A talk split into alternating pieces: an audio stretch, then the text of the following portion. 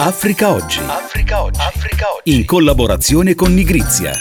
Bentrovate e bentrovati ad Africa Oggi, io sono Luca Del Ponte e questa è la puntata prefestiva di Nigrizia. C'è anche l'Italia nella nuova task force militare di 10 paesi messa in piedi dagli Stati Uniti contro i miliziani Houthi che intanto minacciano attaccheremo il Mar Rosso ogni 12 ore. Michela Trevisan. Il conflitto tra Israele e Hamas e tra Stati Uniti e Iran si sta allargando in modo preoccupante e per alcuni versi inatteso lontano dai confini del Medio Oriente, perché attraverso lo Yemen Teheran sta tentando di costringere Netanyahu a fermare l'offensiva a Gaza e lo fa inducendo gli alleati Houthi a colpire una delle principali arterie del commercio marittimo tra Asia ed Europa, e cioè il Mar Rosso. Dall'altra parte ci sono gli Stati Uniti, scesi in mare alla guida di una coalizione di paesi tra cui c'è anche l'Italia. L'escalation è cominciata alcune settimane fa con attacchi sempre più frequenti a mercantili in transito nel Mar Rosso meridionale e nel Golfo di Aden e con il sequestro di uno di questi. Attacchi che sembrerebbero coinvolgere anche la sponda africana grazie a una presunta alleanza tra Houthi e mercenari del Puntland in Somalia. A difesa dei commerci, il 19 dicembre gli Stati Uniti hanno lanciato un'operazione multinazionale alla quale prendono parte 10 paesi che con le loro navi dovrebbero abbattere missili e droni lanciati sui mercantili in transito e scortarli attraverso il Mar Rosso meridionale. La crisi preoccupa per il rischio di un'escalation ulteriore vista la presenza a Djibouti di ben otto basi militari straniere e per la possibilità che Washington decida di attaccare direttamente lo Yemen. Intanto il traffico del commercio navale è in tilt. Almeno 11 portacontainer diretti a sud restano ancorati tra il Sudan e l'Arabia Saudita, altri tentano di passare lo stretto disattivando i sistemi di tracciamento e altri ancora hanno modificato le rotte, scegliendo di circumnavigare l'Africa, percorso di gran lunga più lungo e costoso. Tra questi anche navi che trasportano gas liquefatto e greggio, una mossa che pare destinata a causare nuovi aumenti dei prezzi dei combustibili e a cascata di molti altri beni. Ci spostiamo nella Repubblica Democratica del Congo dove saranno resi noti entro il prossimo 31 dicembre i risultati delle elezioni presidenziali svoltesi mercoledì scorso. È tuttavia favorita la riconferma del presidente uscente Felix Tshisekedi alla ricerca di un secondo e ultimo mandato di cinque anni. L'opposizione si è presentata divisa e frammentata, non sono mancate tensioni e violenze, tra cui l'uccisione la settimana scorsa di due candidati al Parlamento in due episodi distinti. L'Unione Europea ha ritirato i suoi osservatori per la poca sicurezza, mentre nel nord Kivu si continua a combattere per il controllo delle risorse minerarie così necessarie tra l'altro alla transizione energetica. Eppure passa anche da queste elezioni il futuro dell'intera Africa centrale, come ci spiega il dossier che troviamo sul magazine Nigrizia il direttore Giuseppe Cavallini perché c'è da tenere presente che il Congo è una delle nazioni emergenti in Africa perché con oltre 100 milioni di abitanti, di cui la maggioranza è nella media di età di poco più di 15 anni, ti dà l'idea di quello che succederà fra 20 anni in Congo. Il Congo diventerà sempre più una nazione africana di grande rilievo. Ecco, ecco però eh. il presidente uscente Tshisekedi ci va blindato praticamente a queste elezioni. Esattamente, perché? Per alcuni motivi che cerchiamo di descrivere scrivere nel dossier che ci sono ben 24 candidati che sono stati tutti riconosciuti legalmente in diritto di presentarsi, ma che come al solito succede in Africa non riescono a coalizzarsi e quindi a creare un'opposizione davvero efficace contro il superpotere di Shisekedi, il quale eh, praticamente ha già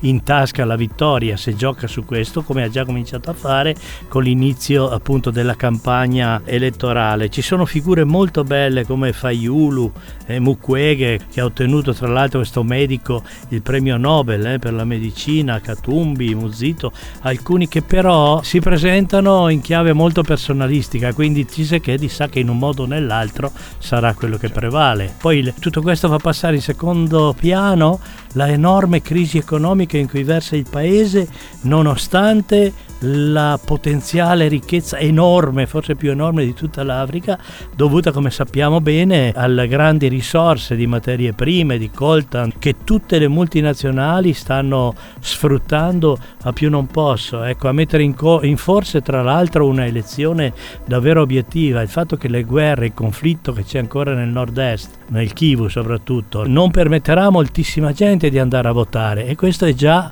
un motivo in più di certezza per Cisekedi di uscire vincitore. Una cosa da dire è però che la Chiesa come fece in passato, è una delle poche realtà che si oppongono chiaramente alla disonestà del voto, per cui hanno mandato anche in questo caso migliaia di osservatori che ci terranno a vedere cosa succede veramente. L'altra volta lui Cisekedi vinse proprio imbrogliando perché i voti raccolti da questi più di mille osservatori in tutti i seggi davano chiaramente per vincitore Faiulu, però l'altro riuscì naturalmente con una serie di trucchi a spuntarla alla fine. Così il direttore di Nigrizia Giuseppe Cavallini sul dossier dedicato alle elezioni appena svoltesi nella R di Congo riattivare la base spaziale di Malindi, Kenya, per i lanci di nuovi vettori e satelliti. Ne ha discusso a Roma il ministro delle imprese e del Made in Italy con delega allo spazio Adolfo Urso in un vertice con la controparte di Nairobi. All'incontro hanno preso parte anche i presidenti dell'Agenzia Spaziale Italiana e di quella keniana. Forse non tutti sanno che lungo l'incantevole area costiera di Malindi sorge anche il Luigi Broglio Space Center, base operativa dell'Agenzia Spaziale Italiana al di fuori del territorio nazionale. Freddy Del Curatolo, direttore del portale malindikenya.net e corrispondente ANSA da Nairobi, un centro questo che nasce negli anni 60. La storia del centro spaziale intitolato poi al suo fondatore, oggi Luigi Broglio, è una storia datata più di 50 anni, ovvero subito dopo diciamo che il Kenya raggiunse l'indipendenza nel 63, Broglio iniziò già a guardare dove poter eh, effettuare i lanci dei satelliti più vicino possibile all'equatore. E eh, dopo appunto un po' di prove con la NASA finalmente nel 66 approdò con una piattaforma in, in Kenya al largo delle coste di Malindi una trentina di chilometri a nord da Malindi e da lì iniziò praticamente la grande avventura della base che allora si chiamava San Marco eh, sì lanci dal 66 fino all'ultimo nel 1988. Da allora praticamente la base serve invece come ricerca spaziale, prende dati dai satelliti che passano, ovviamente essendo la traiettoria più breve dall'equatore, e poi li rilancia o li vende ad agenzie, tra l'altro anche a Elon Musk, eh, ah. tra, tra le tante, a SpaceX.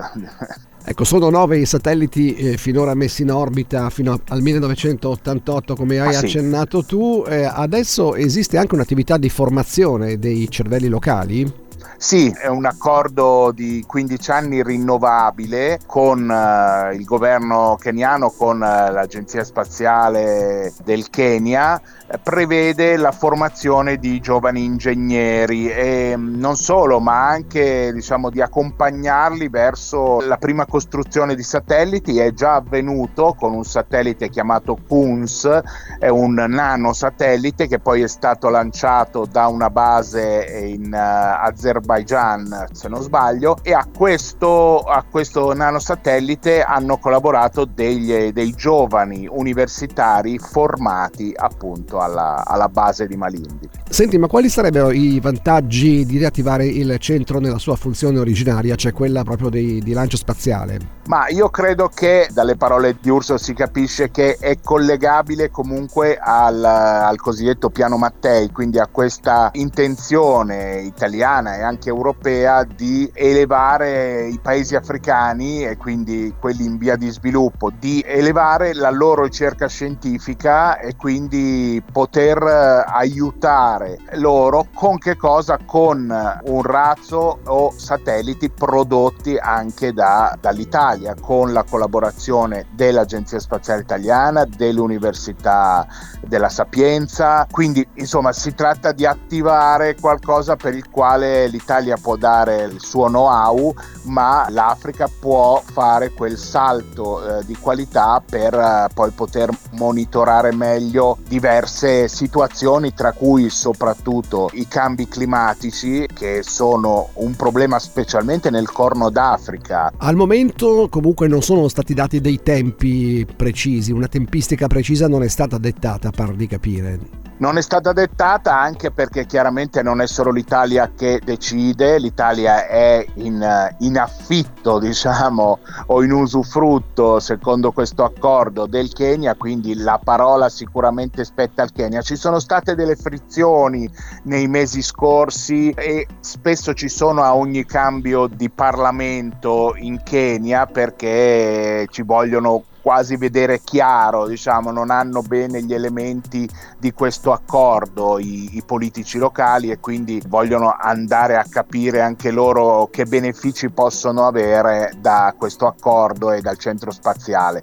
Eh, ma appunto si è ultimamente con due incontri, uno qui a Nairobi della delegazione italiana e uno a Roma dove è stato proprio il, il ministro duale della difesa a incontrare incontrare i vertici eh, italiani. Credo che ci sarà un incontro decisivo qui, quindi penso che Urso sarà atteso qui nei prossimi mesi sicuramente il centro per essere riattivato e le piattaforme per essere riattivate devono essere risistemate, insomma dall'88 eh beh, certo. che, non, che, non, si lancia. Grazie Freddy del Curato, direttore del portale malindikenya.net e corrispondente ANSA. Per questo weekend è tutto, grazie di averci seguito. Africa Oggi vi dà appuntamento qui alla stessa ora dopo le festività. Con l'augurio di buon Natale e felice anno nuovo ci risentiamo nel 2024, ma ricordatevi che aggiornamenti continui continui e nuove analisi viaggiano sempre su nigrizia.it. Africa Oggi. Africa Oggi.